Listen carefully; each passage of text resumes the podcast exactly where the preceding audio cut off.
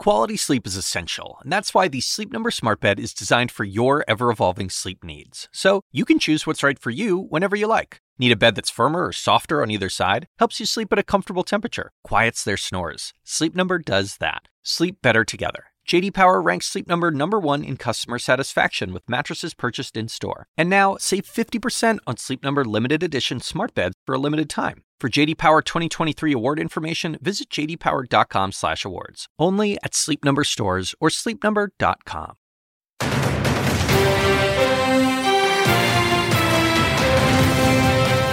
Democrats divided. The House passes a resolution condemning hate after incendiary comments from a new member. It's not about her. And President Trump throws gas on the fire. They've become an anti-Jewish party. Democratic presidential candidate Secretary Julián Castro weighs in. Next. Plus, border battle.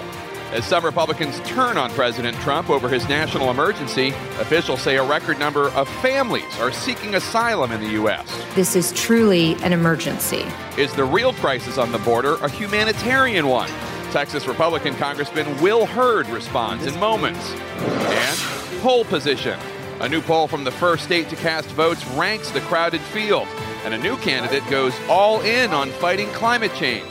It is our only chance for long-term survival. Democratic presidential candidate Governor Jay Inslee joins us.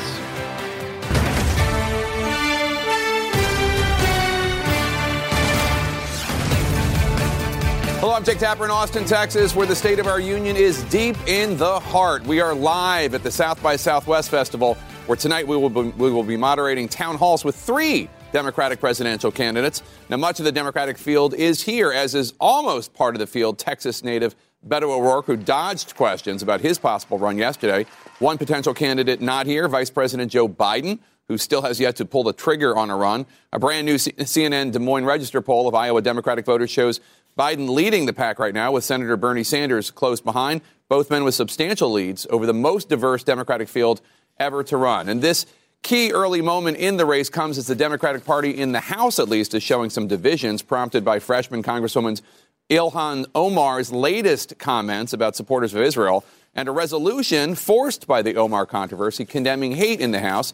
That resolution and those comments giving President Trump exactly what he wants, dissension in the Democratic ranks. With me now to discuss this and much, much more is Democratic presidential candidate from right here in Texas, former HUD Secretary Julián Castro. Secretary Castro, thanks so much for being here. Appreciate it. Good to be with you. Good to be with you. Look at a little handshake there. So let me start right there with the comments from Ilhan Omar. She has previously accused Israel of, quote, hypnotizing the world. She has suggested that support for Israel in Congress is, quote, all about the Benjamins, meaning all about campaign contributions.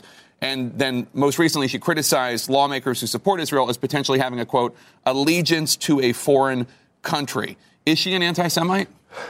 Well, I was glad that she apologized. You know, I don't believe that she's, in her heart an anti-Semite, but I do believe that those comments gave life to some old tropes, biases against Jews as having dual loyalties or somehow, dominating industries or politics with money. And so I was glad that she apologized.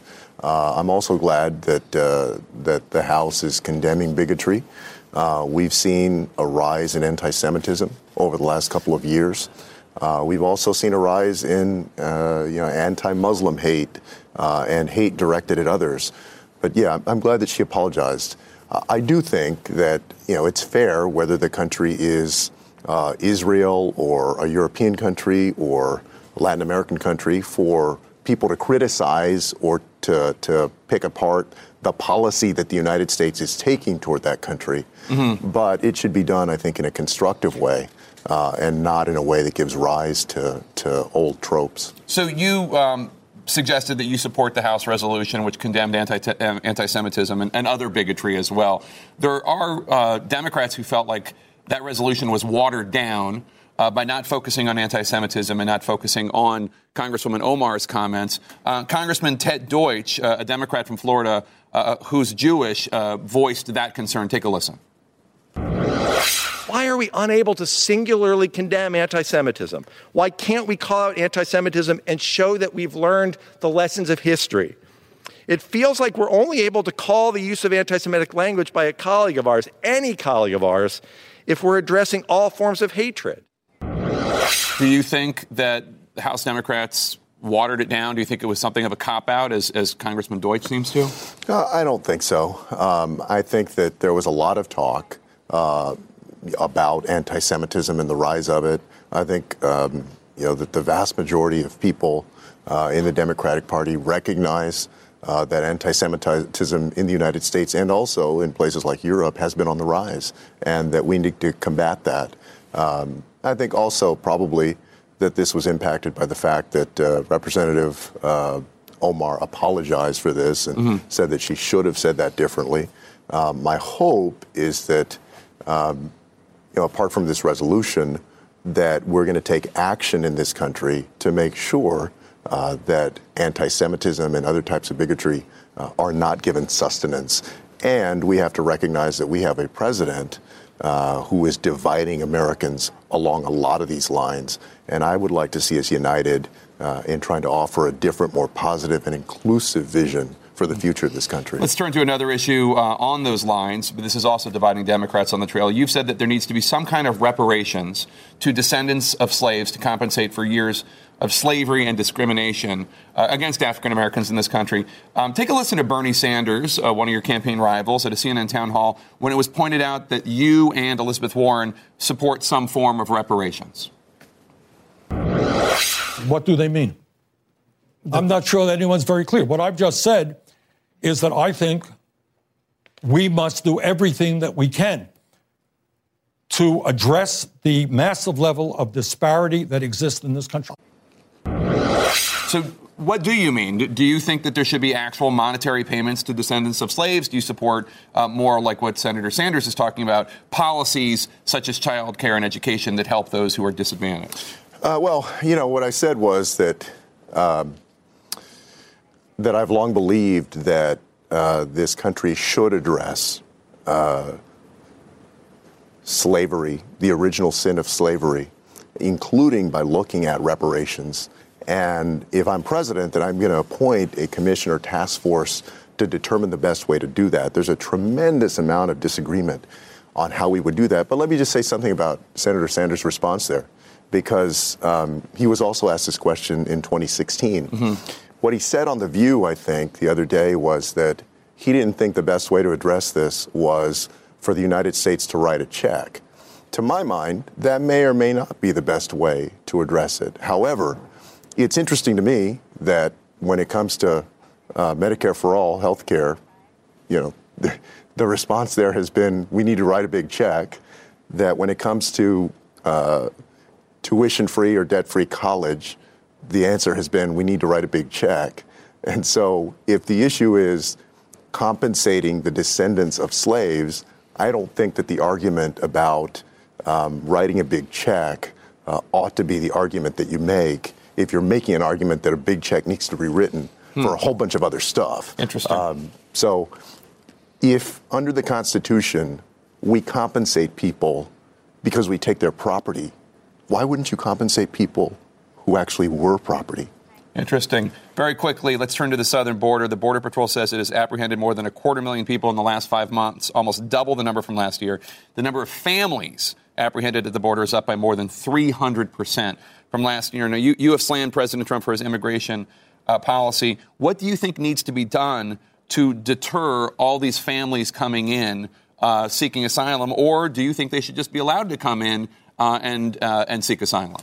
Well, under international law and U.S. law, somebody has a right to present himself or herself at the border and to seek asylum. Also, Jake, this is a very important moment. You'll remember that last year, the administration said that they were taking little children away from their parents because they wanted to deter other families from coming to the United States. They said that if we were cruel enough to just take these little children away from their families, that would show all of these other families in Central America that they shouldn't come to the United States. And instead of deterring these families, we actually see more families coming. This is Exhibit A in the grand failure of this administration on immigration. So when people ask, what is the problem? One of the problems is that this administration has taken the wrong path. I think what we need to do in the long run really is to engage these Northern Triangle countries, Honduras, El Salvador, Guatemala, and figure out a way to work with them so that people can find safety and prosperity there instead of having to knock on the doorstep of the United States. In the meantime, we ought to follow international law and our practice, which is to allow them to seek asylum when they present themselves. All right. Very quickly, you know that you are only at 1% in our brand new. Is that what I'm at? CNN, Washington, CNN, Des Moines. Wait, y'all don't even. I don't even make the cutoff right now when y'all put the graphic on. You got to take it down to 1%, Jay. All right. What do you need to do to get that number up? You've been running for president for a while now. Obviously, I mean your favorabilities went up a little bit, so it's not like it's having no effect. But what do you need to do to get out of single digits? So my favorability over the last, I guess, month and a half. Went up by 6 points. I got out to Iowa a couple of weeks ago. I'm articulating a strong, compelling vision for the future of this country to make the country the smartest, the healthiest, the fairest, and the most prosperous nation on earth. I can tell that as I spend time in Iowa that I'm going to gain traction.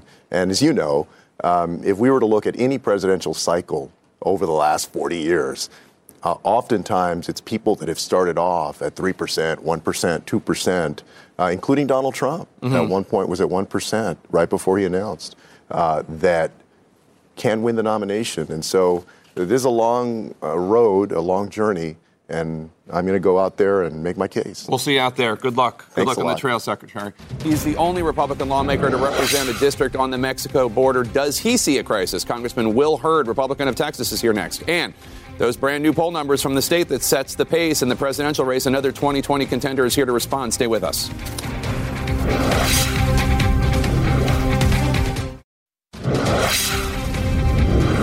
Welcome back to State of the Union. I'm Jake Tapper. We are live in Austin, Texas at the South by Southwest Festival, where tonight 3 Democratic presidential candidates will take questions from voters at the CNN town halls. We are also about 225 miles from the border with Mexico. And this week, the Senate could follow the House's lead and vote against the president's declaration of a national emergency, which would order funding to build a border wall. Joining me now is the only Republican lawmaker to represent a congressional district on the U.S.-Mexico border, Republican Congressman Will Hurd of Texas. Congressman, thanks so much for being here. We appreciate it. Pleasure to be on with you. And I think we're the only two people at South by Southwest wearing ties. I'm sorry. I'm sorry to force you to wear a tie. You've come out against the president's border wall. You know that there are new Customs and Border Protection numbers showing that the number of border apprehensions this fiscal year has almost doubled since last year, and that more and more of them are families. Right. Is this a crisis? We are absolutely dealing with a problem. There's no question. I think the president being focused on border security is important. Last year, 400,000 people came into the country illegally. We had $67 billion worth of illegal narcotics coming into the country. What I've always said, and I've been saying this since 2002, building a 30-foot-high concrete structure from sea to shining sea is the most expensive and least effective way to do border security. Guess what? The president agrees. He mentioned that on one of his last announcements from the Rose Garden. So what we should be doing is focusing on technology, manpower, physical barriers where it makes sense. We have 654 miles of physical barriers on the border. This bill, the bipartisan bill that we passed 4 weeks ago, has 88 more miles of physical barrier. That's going a lot in the Rio Grande Valley. You don't have a problem with that? I don't have a problem with that. I voted for those things. I've voted since I've been in Congress for $220 billion of funding. And you have 40% of the border in your districts? About. Yeah. I have 820 miles of the border. The border is about 1,995 miles. And so ultimately, the issue with the use of the word wall? Not wall, but emergency. Oh, okay. That gives the president certain powers that I believe goes against what our Constitution has said. Congress, back before I was alive, gave this authority up that they have, the power of the purse, to the executive branch in times of an emergency. Mm-hmm. I think we need to claw that back. So many Republicans were very critical of the president's declaration of a national emergency, but only 13 House Republicans, including you, voted against it, against the declaration of the national emergency. Why? Why such a disparity between those who talk about the Constitution and the rights of the Congress to set the funding and the actual putting their money where their mouth is? Well, you'll have to ask them why they didn't do that. Here's why I voted for it. Because I have multiple military bases in my district, and there's a plan to take about $4 billion away from construction at our military bases. In Del Rio, which is on the border, Laughlin Air Force Base produces more pilots than any other facility in the United States of America. There are projects there that take care of the men and women that keep us safe that are going to be impacted. I don't want to see that happen. Also, we have, 7 months left in the fiscal year. Mm-hmm. It's going to be almost impossible to spend $8 billion from other areas. We had a bill that funded border security. We've done $220 billion over the last year. This is a problem. We need to be focusing on things like fixing asylum, because asylum is being abused for people coming here. That's why you're seeing an influx of some of the families. There's a lot of stuff. We're at South by Southwest talking about technology. We should be using more technology. We're not using the latest and greatest technology. You can put what I call the smart wall mm-hmm. along the border on all 2,000 miles in less than a year and gain operational control of the border, which means you know everything that's going back and forth across the border. So you voted also for the resolution in the House condemning anti-Semitism and hate more broadly in the wake of those comments from Democratic Congresswoman Ilhan Omar. You're the only black Republican in the House. Nearly 24 of your Republican colleagues voted against the resolution. A lot of them said they thought it was watered down, it wasn't strong enough. But you voted for it. Why were they wrong? Well, I don't think they were wrong. I voted for it because you shouldn't hate people, period, end of story. We learned that stuff in kindergarten. What I think many of my colleagues were doing and voting against it was lodging their being upset about that this was watered down, it wasn't narrow. Had Republicans done that, then the entire Democratic caucus would have gotten, gone crazy and gotten upset about that. Well, to be fair, I mean, your caucus, the Republican caucus, tolerated a lot of insanely bigoted comments from Congressman Steve King for more than a decade. Yeah, but under new leadership, right? What was the first thing that Kevin McCarthy did as the leader of the Republican Party? As soon as this happened, he censured him, took him off his committees. The gentlewoman from Minnesota is still on the Foreign Affairs Committee. This was similar remarks. We shouldn't hate people. Like this is 2019. The fact that the Democrats tripped up this week dealing with a resolution on condemning anti-Semitism is absolutely crazy. We should have been talking about how are we going to make sure we're competitive in 5G against China? How are we going to make sure we're working on artificial intelligence and being the leader on these issues? Yeah. But instead, we're getting caught up by some of these by comments we know we should have learned in kindergarten. You shouldn't hate people. So let's talk about artificial intelligence, because you're here at South by Southwest to talk about this and having a national strategy for artificial intelligence. You say the U.S. could be left behind on this. You're a former CIA officer. You're on the House Intelligence Committee. Explain why the American people should be concerned about this. What threat does artificial intelligence pose? It's the future. Vladimir Putin said whoever masters AI is going to master the world. I think this is the only thing he and I agree on. And the ability to manage people's data, every industry is going to be impacted by artificial intelligence. In our agriculture right now, we are learning how to grow more crops with less water, with less land, with less energy. We all know about autonomous driving cars. This is going to be the future economy. And if we're not leading on that, China is going to. And that's going to impact our economy. That's going to impact our jobs. And we got to make sure that our young men and women, our sisters and brothers and sons and daughters and grandkids are ready for the future.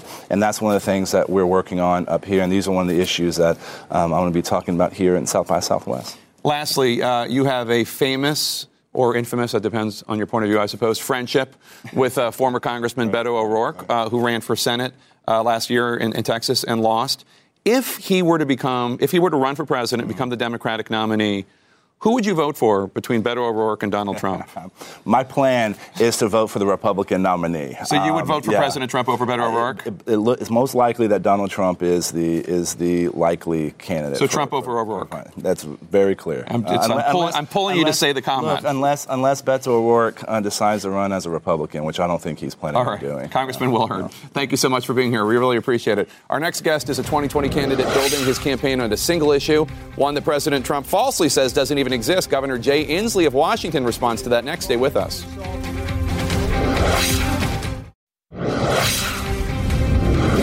Welcome back. We're live in Austin, Texas at the South by Southwest Festival, where tonight my colleague Dana Bash and I will be moderating town halls with three Democratic presidential candidates. And since we're talking 2020, Here come the governors. Two of them just joined the race, hoping to follow a time-honored tradition of moving from the state capitol, to the White House. One of them is trying to make a single issue, climate change, define his campaign and, in fact, the race in 2020. That candidate is Washington Governor Jay Inslee, who joins me now. Governor, thanks so much for being here. Thank you. Really appreciate it. I want to get to climate change in a second, but before I do, your rival, 2020 candidate Elizabeth Warren, the senator from Massachusetts, called out Amazon and other tech giants on stage here in Austin yesterday. She called for sweeping regulations that would break up large companies such as Amazon. Amazon based in Seattle, obviously. What do you think of the proposal? Well, I think that we need to do things that will protect Americans in this new economy. We've seen spectacular advances offered by large outfits and high tech, which have really helped us in our individual lives. But we have to do things that will protect Americans in this new internet age, one of which is to protect our privacy. I'm now passing a bill. A couple days ago, we passed one of, if not the best, privacy bills in the United States so that our privacy cannot be shopped and marketed and commoditized. That's extremely important given what's going on in the world. Second, we have to protect our net neutrality, and I'm proud to have signed the first law of the United States by statute that will protect our net neutrality. Third, we got to look at the tax issue here, where working people are paying a disproportionate amount of the tax burden. So there are many things we need to do to protect people in this new internet age, and I look forward to being involved in those. So I guess that's interesting. That's not really addressing what Senator Warren's bill, because one of the things about her basic premise is Amazon and companies like it are too big. Mm-hmm. Do you think that Amazon is too big? Do you think it should not be allowed to own Whole Foods? It should not be allowed to own entities such as Amazon Marketplace or Amazon Basics? Do you agree with that idea? I think that when you do antitrust law, you should set up the antitrust laws for the whole economy, not for one company. So I'm not sure the best route of determining antitrust law should be sort of rifle shots at one company that you decide you don't like. I'm not sure that's the best way for us to do business. But I do believe it's appropriate to have some review of our antitrust laws, given the changing economy. Maybe there are things we can look on that. I have not proposed any at the moment. But I don't think we should wait for that issue. We need to restrain some of these forces that are abusing our privacy, shutting off access to the net, and having unfair tax advantages. And then this, I will tell you about this, about something that I'm very concerned about. We need to stop corporations from blackmailing local communities to get giant tax giveaways, or they'll move out of town, where they pit two communities against each other. We need to stop that race to the bottom. I have some ideas about how to do that. We cannot allow us to be subject to extortion just because a company threatens our jobs if you don't get $1 billion in tax breaks, or a little less than $1 billion. Right. So that is something I do think we need to stop. I've seen communities be victimized by that, and it's not just Amazon. Every corporation in America looks for that. We've got to protect our local tax base. So let's talk about climate change. First of all, what do you say to a Democratic voter who hears that your campaign is about climate change and they think, oh, well, then he's not really serious about running for president. He's just trying to get an issue on the agenda? I would say several things. Number one, I would say that we are the first generation to feel the sting of climate change, and we are the last generation that can do something about it.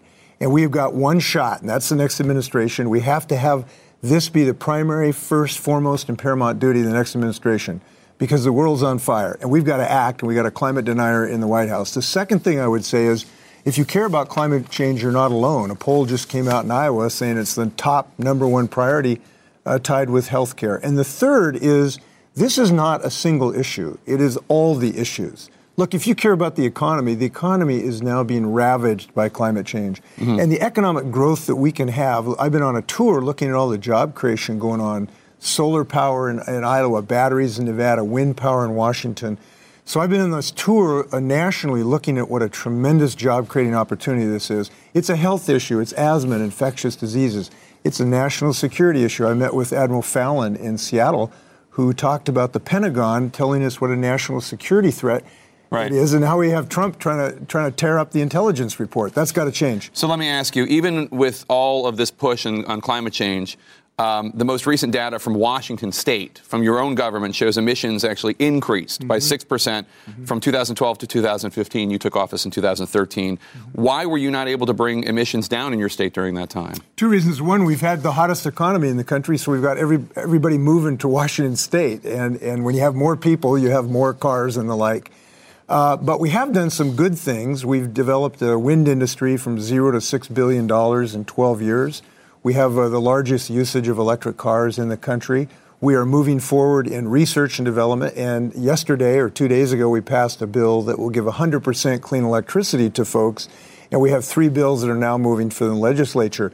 But we do need to do more. There is no question about that, because we have to tame this beast.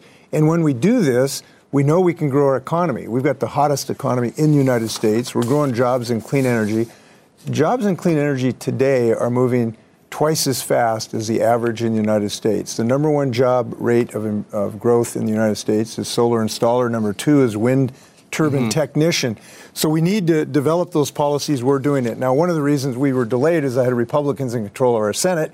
And when you have a party that denies the existence of climate change, it's kind of hard. I just got a working Democratic majority. That's why these bills are now moving. And you have me back in 3 months and we'll pop the champagne. Okay, cork. That's fair enough. Last question, sir. You're joining the most diverse Democratic presidential field in history. Our new CNN Des Moines Register poll shows that only 38% of likely Democratic caucus goers in Iowa say they would be satisfied with a straight white male nominee.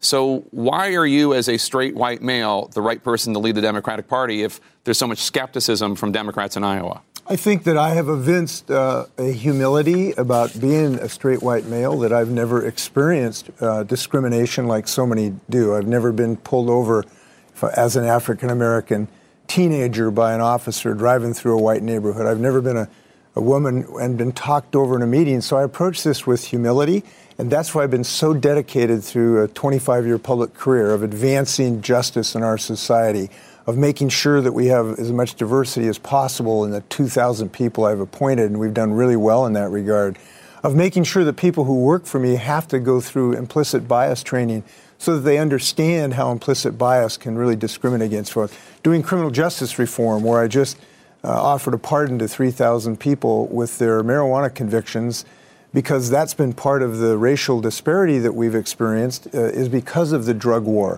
So during my time in office, I have been very, very committed to making this a more just and open and tolerant society. And that's one of the reasons Washington is so successful. I was the first governor who stood up against the Muslim ban. That got me just got my blood boiling. So I stand up against this anywhere I see it. And I think people will see that when they get to know me. All right, Governor Inslee, good luck out there on the campaign trail. We will see you out there. Stay with us. The 2020 Democratic field is putting diversity and youth in the spotlight, but the results of a brand new CNN poll might surprise you. That's next, live from South by Southwest in Austin. Senators have to speak to whatever they am doing. What I can speak to is what I'm doing. There are a number of great candidates. No, there really are. And I always like to jokingly say, may the best woman win. We got to be a part of this amazing thing in Texas over the last 2 years, and it continues. And we just want to continue to be a part of it. Democrats out in full force this weekend here at the South by Southwest primary, as a new poll in the actual first voting state of Iowa is giving us some insight into the state of the race. Bernie and Biden out far ahead of the other candidates and potential candidates in the CNN Des Moines Register poll, with Senator Elizabeth Warren and Kamala Harris in third and fourth. Let's discuss with our panel. I want to start with you, Simone, as a Democratic voter, although not an Iowan. What do you make of the fact the most diverse field of candidates ever and two old straight white men are leading the pack, Joe Biden and Bernie Sanders? You know, I think it's still early, Jake. I am someone that believes this is still largely due to name recognition.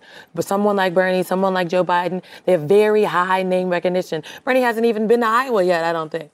I think he might have just been there. He just went to Iowa. So, look, I think Democratic voters in Iowa know them, and they're looking to people that they know right now. But it's still very early. I think the polls to look at are post the first debate. Post the first debate. Well, let's bring in Congressman Eric Swalwell, who is a potential presidential candidate. You have not said what you're going to do.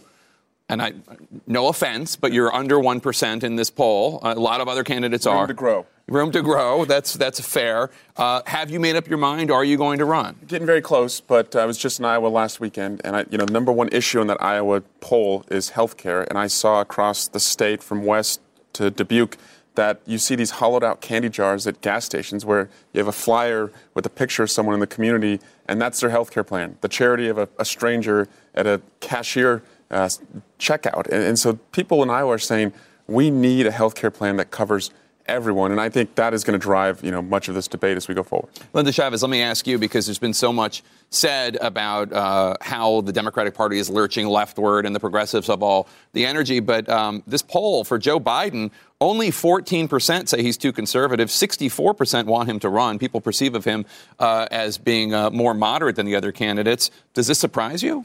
No, it doesn't surprise me. And, I think that there is a hunger for a centrist candidate in this election. I mean, we've got the left wing well represented with Bernie and with Senator Warren and others. And now we have, obviously, on the right, President Trump. And I think a majority of Americans are not in either place. They want somebody more in the center. And I think somebody like Joe Biden may fit the bill. What do you think? Who is the most challenging to President Trump? You're a Trump supporter. Who do you fear would get the nomination for the Democrats? Well, someone who can withstand the far left flank of the Democratic Party would be most problematic for Trump. But the question that jumped out at me to your question to Linda is, at the very end of the poll, 56% of Democrats in this survey said they would be very or mostly satisfied if the Democratic nominee thinks the United States should be more socialist. This is starting to remind me a little of the 2016 Republican field. You've got a candidate in there, Sanders, who's saying a lot of things that the people of his party want him to say. And then you've got a lot of fragmentation out there in the rest of the field. He could win Iowa. He could definitely win New Hampshire as a border state guy. And the route could be on. So I think the combination of the leftward lurch with his organization and with his already strong position in Iowa, I mean, he might actually be the front runner right now, not Biden. Well, that's certainly true. The race is really taking shape. We saw a bunch of candidates or potential candidates say that they're not going to run this week. Senator Sherrod Brown, Democrat of Ohio, former presidential candidate Hillary Clinton, former Attorney General Eric Holder, former New York City Mayor Michael Bloomberg. Jeff Merkley, the senator from Oregon. Does this suggest to you that people are seeing that Joe Biden's in the race and it's not worth running because he hasn't fully announced, but we all think he's going to. We all think he's going to. Is that what's going on? Or I don't think it's so. I think perhaps for some folks, Vice President Biden is a factor. I think for a lot of folks, though, they're looking at time and money. And with 20 plus, 15 plus potentially people in the field, you have to be able to raise the money. You have to have the time to go out there, speak to the voters, and get across the country. And you have to have people to work for you. Okay, so these are strategic decisions I think some folks are making. I think some of those people you named, all of them actually would have been great presidential candidates. But I think we've got a good field thus far. It's not done being filled out. But look, I think the folks in the race right now are in the race because they think they can be president of the United States. The people that aren't are like, maybe this isn't my time. So one of the dynamics that is most interesting to me, and it has a lot to do with the scrutiny that Joe Biden's record is going to get. He's been in office for literally for decades. And it has to do with the fact that Senator Joe Biden, when he was senator, opposed busing. That's the efforts to integrate schools by bringing in people from different communities. Very controversial at the time. Biden, in a recent story that came out in the Washington Post, was quoted in a story in 1975 in Delaware saying, "I do not buy the concept popular in the 60s, which said we have suppressed the black man for 300 years, and the white man is now far ahead in the race for everything our society offers. In order to even the score, we must now give the black man a head start or even hold the white man back to even the race." Kamala Harris benefited from busing and integration. And she was, I think, in the second class integrated in her school in Oakland, California. She was asked about those comments. She said, "Well, I don't know what he has said recently about those statements, but I'll just speak on behalf of myself. There's no question that we need still to integrate the schools of our country. We had, and I was part of the second class to integrate Berkeley, California public schools in the 70s. I do feel at some point she's going to have to confront Joe Biden in the 70s because she was in the 70s being a child, in her view, benefiting. Yeah, I wasn't alive when that decision was made. I would have supported it. But let's look at the black experience. You supported busing. Yeah, but let's look at the black experience today. You're seeing that, black students who graduate college still have more student loan debt than white students. It's a different criminal justice system for a young black man than a young white man. And black households still see their wages are lower. So these issues still persist. So we're not doing enough today, and busing wasn't enough then. And I think that's going to be, again, a top of mind issue for. Don't you think folks that she's going to have to? They're going to come to terms. And my guess is that Biden is going to try to fudge it and is going to try to say, well, you know, it was a different time then, and he's absolutely right about that. There were a lot of Democrats at the time who were opposed to racial quotas in colleges and hiring, and they were opposed to busing. That changed, but at the time that he had those positions, that was not out of the mainstream of the Democratic Party. So much going on this week, and then obviously the Democrats had to confront the comments made by Congresswoman Ilhan Omar. I want you to listen to how President Trump and how Speaker Pelosi framed the issue of Ilhan Omar and her controversial comments. The Democrats have become an anti-Israel party. They've become an anti-Jewish party. I don't think it watered down the anti-Semitic language at all. I think it strengthened it. And it isn't about anybody who hates anybody. It's about people who act upon their hatred. She's talking about the resolution against hate. We only have about 90 seconds, but I want to get you two into this. What do you think? Well, I think the Democrats spent all week stepping on rakes on this issue, watching them try to get their arms around this now for the second time. It's really tragic. Speaker Pelosi said she had a different experience with words than the rest of us. Well, I guess that's true, since most of us don't use anti-Semitic words on a regular basis. I think the Democrats have absolutely fumbled this issue. They have failed on this issue. And I sit out here and get flogged whenever Donald Trump messes up on these issues, and he does. And now the Democrats are absolutely failing after flogging Donald Trump for 2 years. It is a disgrace. Congresswoman Omar should not have used the term allegiance, and I think she is feeling the brunt of that right now. But to suggest that she is anti-Semitic, I think just isn't true. Now, Donald Trump, folks who live in glass houses should not be throwing rocks, Jake. And that's all I have to say about that. We are a pro-U.S. Israel relationship party. Nothing about that's changed. When we see comments like this, we're going to call them out. But we also can address some of the issues where this two-state solution needs to happen there. We need to restore the aid that President Trump has taken away from Palestinians. But this week, while all this was going on, we passed an update to the Voting Rights Act, and last week we passed background checks. So we're still doing work, and we're not going to be distracted by this. But not being able to speak out clearly against anti-Semitism. Almost 60% of the hate crimes on the basis of religion were against Jews last year, and those crimes are up by 37%. The Democrats should have been able to speak clearly and resolutely about anti-Semitism. Thanks so much for being here. I hope you guys all have fun at South by Southwest while I'm working during the town halls tonight. Get there early because their birther wing is filling up quickly. We're going to take a peek inside the Donald J. Trump Presidential Twitter Library from our friends at The Daily Show here at South by Southwest. Next. Welcome back to State of the Union. The president's tweets in all their glory on display right here at the South by Southwest Festival. Oh, great guy. At the Donald J. Trump Presidential Twitter Library here at South by Southwest, the exhibits are constantly hitting refresh. Oh. I thought we had a tweet coming in. I was getting excited. After every 280-character glimpse into the president's mind. Many people do forget about the haters and losers, but he will never forget about the haters and losers. Happy Father's Day to all, even the haters and losers. Comedy Central's The Daily Show with Trevor Noah dives into President Trump's Twitter feuds and highlights old favorites like the Cinco de Mayo Taco Bowl tweet, where the president touted his love for Hispanics with a plug for the Trump Tower Grill. And, appropriately framed in gold, a masterwork, the Covfefe tweet. We know he loves gold. Visitors to the exhibit can envision themselves tweeting on a golden presidential throne. Look at me. I'm Donald Trump. It's 2 a.m. Rah, rah, rah, rah, rah, rah, rah, Kim Jong-un. Or step up to the tablet and create your own mocking nickname. Jake Tapper's nickname, according to the Trump generator, Wimpy Jake Tapper. Trevor Noah believes President Trump's Twitter feed is the key to his appeal. Trump is honestly he's almost a savant when it comes to his tweeting, because there are tweets that he's written about the future that have come true. There's things that he's predicted things. We just don't appreciate him. That's the thing. Mostly about himself, though, unfortunately. That's still genius, in my opinion. To tweet things about yourself as a future president and then it comes true is just that's we have to honor that before we die. And these Daily Show correspondents think the president would be flattered but not surprised by the attention. Obama doesn't have a Twitter library. Reagan didn't get a Twitter library. Nope. Trump is number one. He is winning at Twitter libraries. So are they rooting for the president to give them 4 more years of material? Probably not. I would be perfectly content being a correspondent on a Daily Show where all we have to do is make Beto O'Rourke jokes or Kamala Harris joke. Like, that's fine. We are willing to dig for those jokes. I would write Cory Booker jokes if I had to. And our thanks to Desi and Roy, our tour guides there. Make sure to tune in tonight at 7 p.m. Eastern. Dana Bash and I will moderate 3 CNN town halls featuring Democratic presidential candidates. Fareed Zakaria, GPS, picks up in minutes. When you work next level.